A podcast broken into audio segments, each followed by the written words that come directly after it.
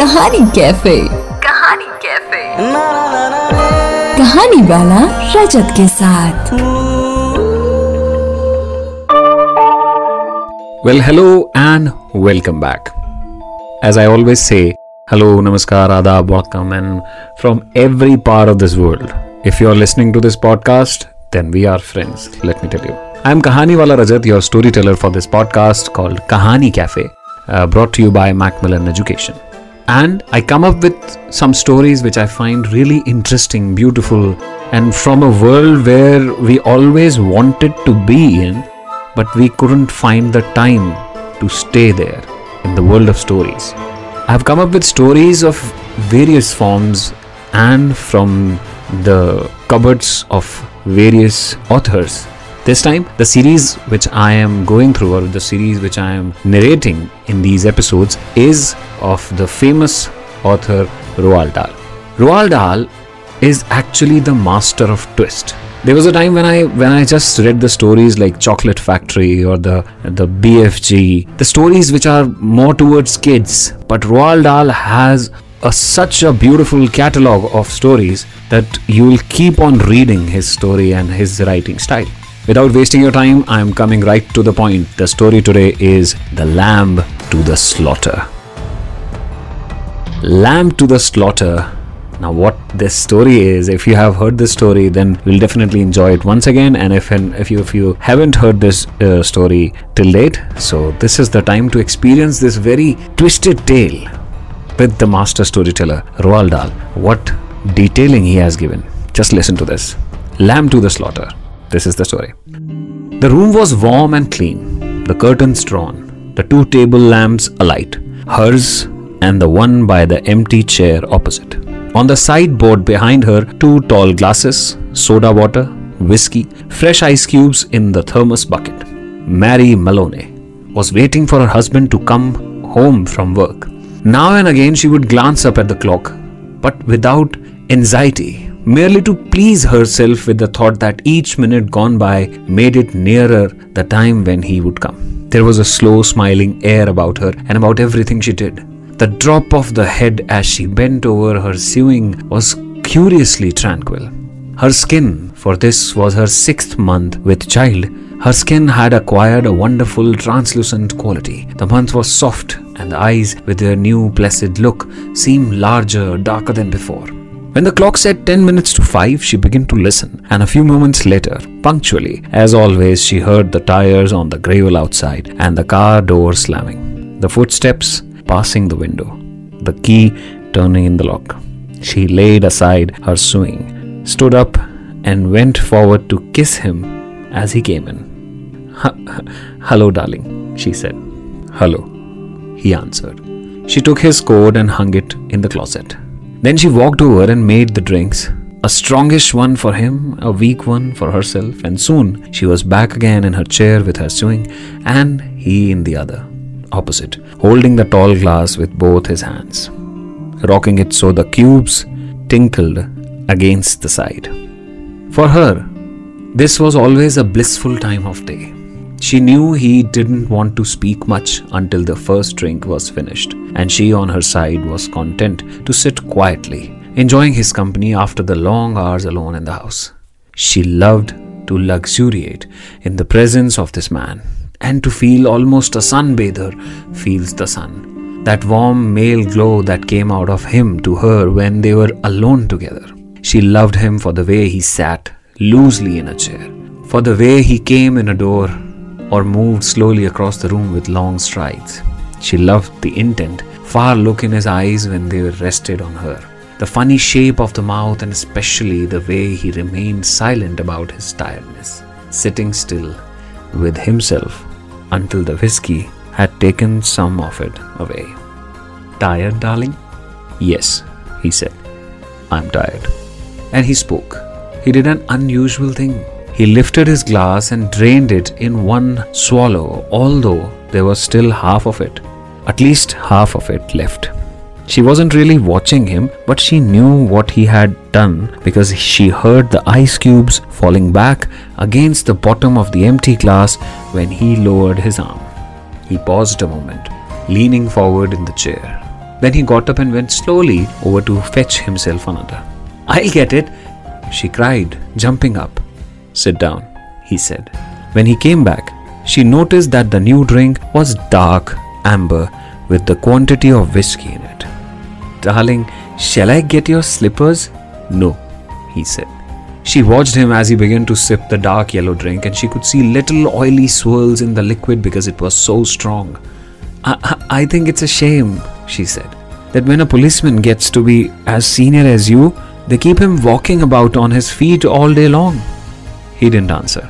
So she bent her head again and went on with her sewing.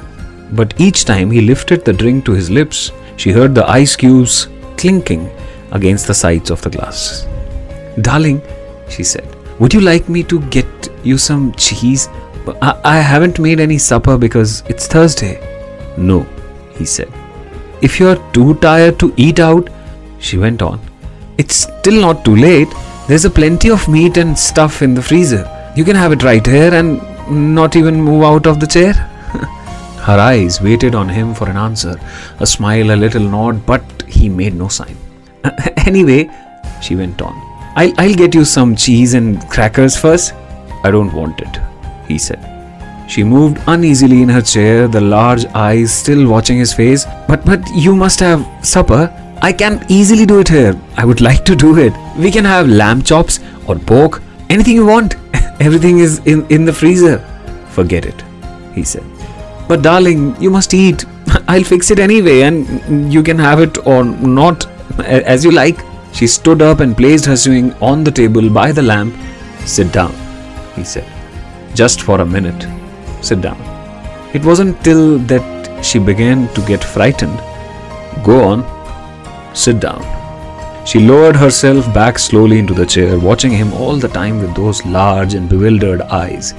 He had finished the second drink and was starting down into the glass, was staring down into the glass, frowning. Listen, he said. I've got something to tell you. What is it, darling? What's the matter?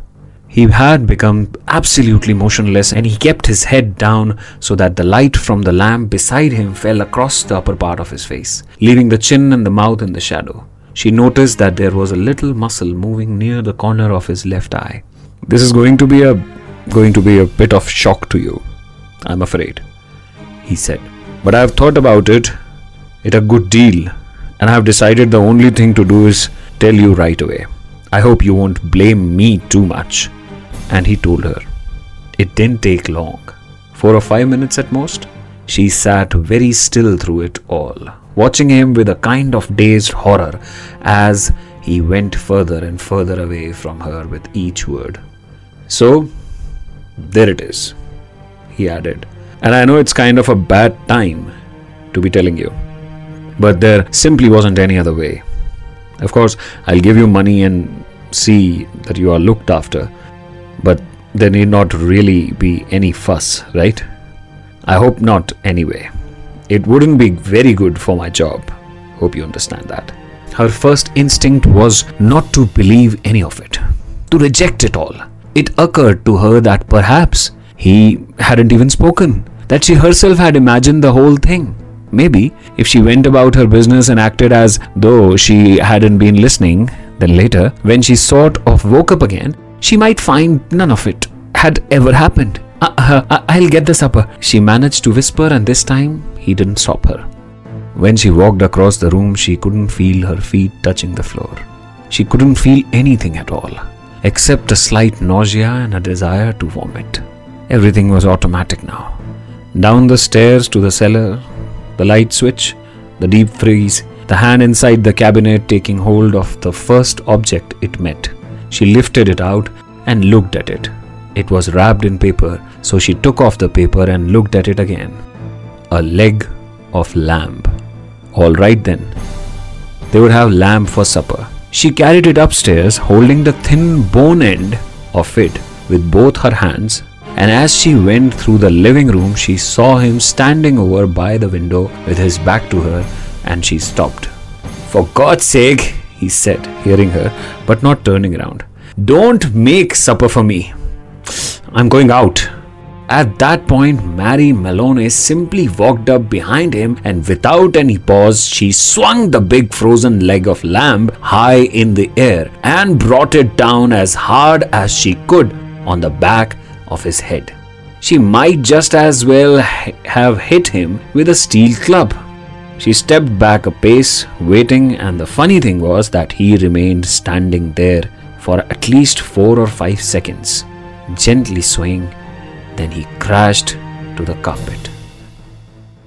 The violence of crash, the noise, the small table overturning helped bring her out of the shock. She came out slowly, feeling cold and surprised, and she stood for a while blinking at the body, still holding the ridiculous piece of meat tight with both hands.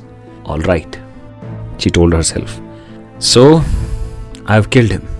It was extraordinary now how clear her mind became all of a sudden. She began thinking very fast. As the wife of a detective, she knew quite well what the penalty would be. That was fine. It made no difference to her. In fact, it would be a relief. On the other hand, what about the child? What were the laws about murderers with unborn children? Did they kill them both, mother and child, or did they wait until the 10th month? What did they do? Mary Maloney didn't know, and she certainly wasn't prepared to take a chance. She carried the meat into the kitchen, placed it in a pan, turned the oven on high, and shoved it inside. Then she washed her hands and ran upstairs to the bedroom. She sat down before the mirror, tidied her face, touched up her lips and face. She tried a smile. It came out rather peculiar. She tried again. Uh, hello, hello, Sam, she said brightly aloud. The voice sounded peculiar too. "Uh, I, I want some potatoes, please, Sam. Yes, I, and I think I a can of peas. That was better. Both the smile and the voice were coming out better now. She rehearsed it again, several times more. Then she ran downstairs, took her coat, went out the back door, down the garden, into the street. It wasn't six o'clock yet, and the lights were still on in the grocery shop. Hello, Sam, she said brightly, smiling at the man behind the counter. Why, good evening, Mrs. Maloney. How are you? Uh, I want some potatoes, please, Sam. Yes, and I think a can of peas. The man turned and reached up behind him on the shelf for the peas. Patrick's decided he's tired and doesn't want to eat out tonight, she told him. We usually go out on Thursdays, you know, and now he's caught me without any vegetable in the house. then how about meat, Mrs. Maloney? No, uh, I've got meat, thanks. I got a nice leg of lamb from the freezer. Oh, I don't much like cooking it frozen, Sam, but I'm uh, taking a chance on it this time. Uh, you think it'll be all right? Personally, the grocer said, I don't believe it makes any difference. You want these potatoes? Oh, yes, that will be fine. Two of those. Uh, anything else? The grocer cocked his head on one side, looking at her pleasantly. How about afterwards? What are you going to give him uh, for afterwards? Uh, well, uh, uh, what would you suggest, Sam? The man glanced around his shop. How about a nice big slice of cheesecake? I know he likes that. Perfect, she said. He loves it. And when it was all wrapped and she had paid, she put on her brightest smile and said, Thank you, Sam. Good night. Good night, Mrs. Maloney. And thank you. And now, she told herself as she hurried back all she was doing now. She was returning home to her husband and he was waiting for his supper. And she must cook it good and make it as tasty as possible because the poor man was tired. And if, when she entered the house, she happened to find anything unusual or tragic or terrible, then naturally it would be a shock. And she would become a frenetic with grief and horror. Mind you, she wasn't expecting to find anything. She was just going home with the vegetables. Mrs. Patrick Maloney going home with the vegetables on Thursday evening to cook supper for her husband. That's the way she told herself. Do everything right and natural. Keep things absolutely natural, and there be no need for any acting at all. Therefore, when she entered the kitchen by the back door, she was humming a little tune to herself and smiling. Patrick, she called. How are you, darling? She put the parcel down on the table, went through into the living room, and when she saw him lying there on the floor with his legs doubled up and one arm twisted back underneath his body, it really was rather a shock. All love and longing for him welled up inside her, and she ran over to him, knelt down beside him, and began to cry her heart out. It was easy. No acting was necessary. A few minutes later, she got up and went to the phone. She knew the number of the police station, and when the man at the other end answered, she cried to him, Quick, quick, come quick, Patrick is dead. Who's speaking? Mrs. Malone, Mrs. Patrick Malone. You mean Patrick Malone is dead? I, I think so. he's lying on the floor, and I think he's dead. We'll be right over, the man said. The car came very quickly, and when she opened the front door, two policemen walked in. She knew both of them. She knew nearly all the men at the precinct. And she fell right into Jack Noonan's arm. Weeping hysterically, he put her gently into the chair and went over to join the other one, who was called O'Malley, kneeling by the body. Is he dead? she cried. I'm afraid he is. What happened? Briefly, she told her story about going out to the grocer and coming back to find him on the floor. While she was talking, crying, and talking, Noonan discovered a small patch of congealed blood on the dead man's head. He showed it to O'Malley, who got up at once and hurried to the phone. Soon, other men began to come into the house. First a doctor, then two detectives, one of whom she knew by name. Later, a police photographer arrived and took pictures, and a man who knew about fingerprints. There was a great deal of whispering and muttering beside the corpse and the detectives kept asking her a lot of questions, but they always treated her kindly. She told her story again, this time right from the beginning, when Patrick had come in and she was sewing, and he was tired, so so tired he hadn't wanted to go out for supper. She told how she would put the meat into the oven. It's there now cooking and how she would slipped out to the grocer for vegetables and come back to find him lying on the floor. Which grocer? one of the detectives asked. She told him and he turned and whispered something to the other detective who immediately went outside into the street. In 15 minutes he was back with a page of notes and there was more whispering and and through her sobbing she heard a few of the whispered phrases like acted quite normal, very cheerful, wanted to give him a good supper. Peas, cheesecake, impossible that she after a while, the photographer and the doctor departed, and two other men came in and took the corpse away on a stretcher. Then the fingerprint man went away. The two detectives remained, and so did the two policemen. They were exceptionally nice to her, and Jack Noonan asked if she wouldn't rather go somewhere else, to her sister's house perhaps, or to his own wife who would take care of her and put her up for the night. No, she said. She didn't feel she could move even a yard at the moment. Would they mind awfully if she stayed just there she was until she felt better? She didn't feel too good at the moment, and she really didn't. Then, hadn't she better lie down on the bed? Noonan asked. No, she said. She would like to stay right where she was in this chair. A little later, perhaps, when she felt better, she would move. So they left her there while they went about their business, searching the house. Occasionally, one of the detectives asked her another question. Sometimes Jack Noonan spoke to her gently as he passed by. Her husband, he told her, had been killed by a blow on the back of the head, administered with a heavy blunt instrument, almost certainly a large piece of metal. They were looking for the weapon. The murderer may have taken it with him, but on the other hand, he may have thrown it away or hidden it somewhere on the premises. It's the old story, he said. Get the weapon and you have got the man. Later, one of the detectives came up and sat beside her. Did she know he asked of anything in the house that could have been used as the weapon? Would she mind having a look around to see if anything was missing? A very big spanner, for example, or a heavy metal vase. They didn't have any heavy metal vases, she said, or a big spanner. She didn't think they had a big spanner, but there might be something like that in the garage. The search went on. She knew that there were other policemen in the garden all around the house. She could hear their footsteps on the gravel outside, and sometimes she saw the flash of a torch through a chink in the curtain. It began to get late. Nearly nine, she noticed by the clock on the mantel. The four men searching the room seemed to be growing weary, a trifle exasperated. Jack, she said. The next time Sergeant Noonan went by. Would you mind giving me a drink? Sure, I'll, I'll give you a drink. You mean this whiskey? Yes, please. But just a small one. It might make me feel better.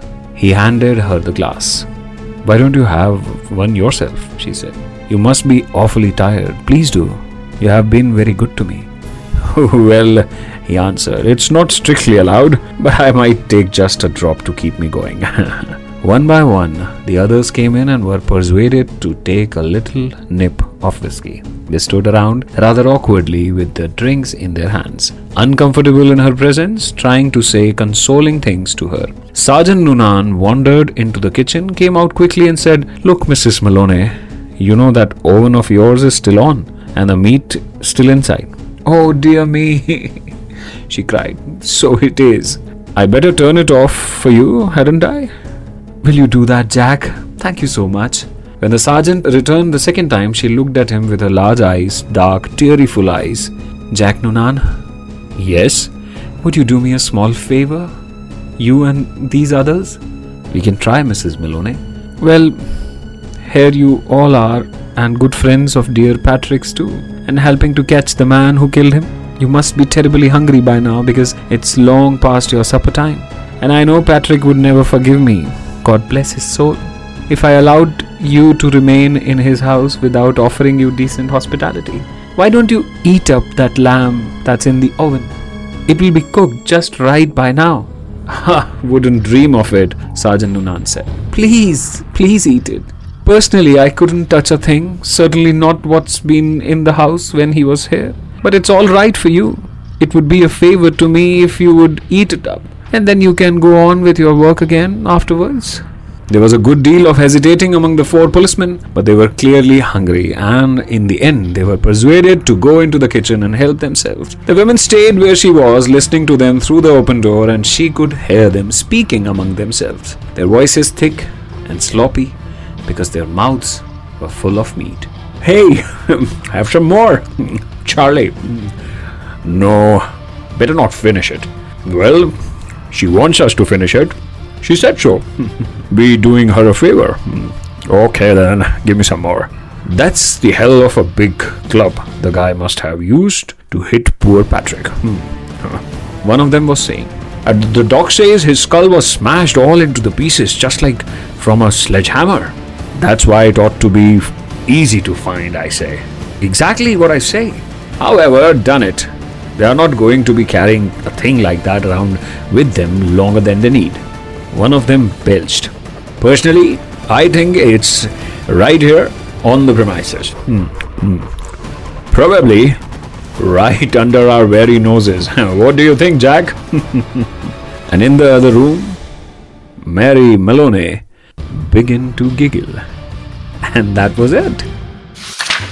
So this was the story Lamb to the Slaughter by Roald Dahl. I'm your storyteller Kahaniwala Rajat. If you feel like sharing your feedbacks, please do that. You can find me on Instagram. My Instagram handle is Kahaniwala Rajat. You can find me with the same name on LinkedIn, Facebook, or Twitter, maybe. So you can just drop a message and I'll be more than happy to get in touch. Thank you so much. I'll be back soon with one more episode of Kahani Cafe by Macmillan Education. कहानी cafe कहानी cafe कहानी वाला रजत के साथ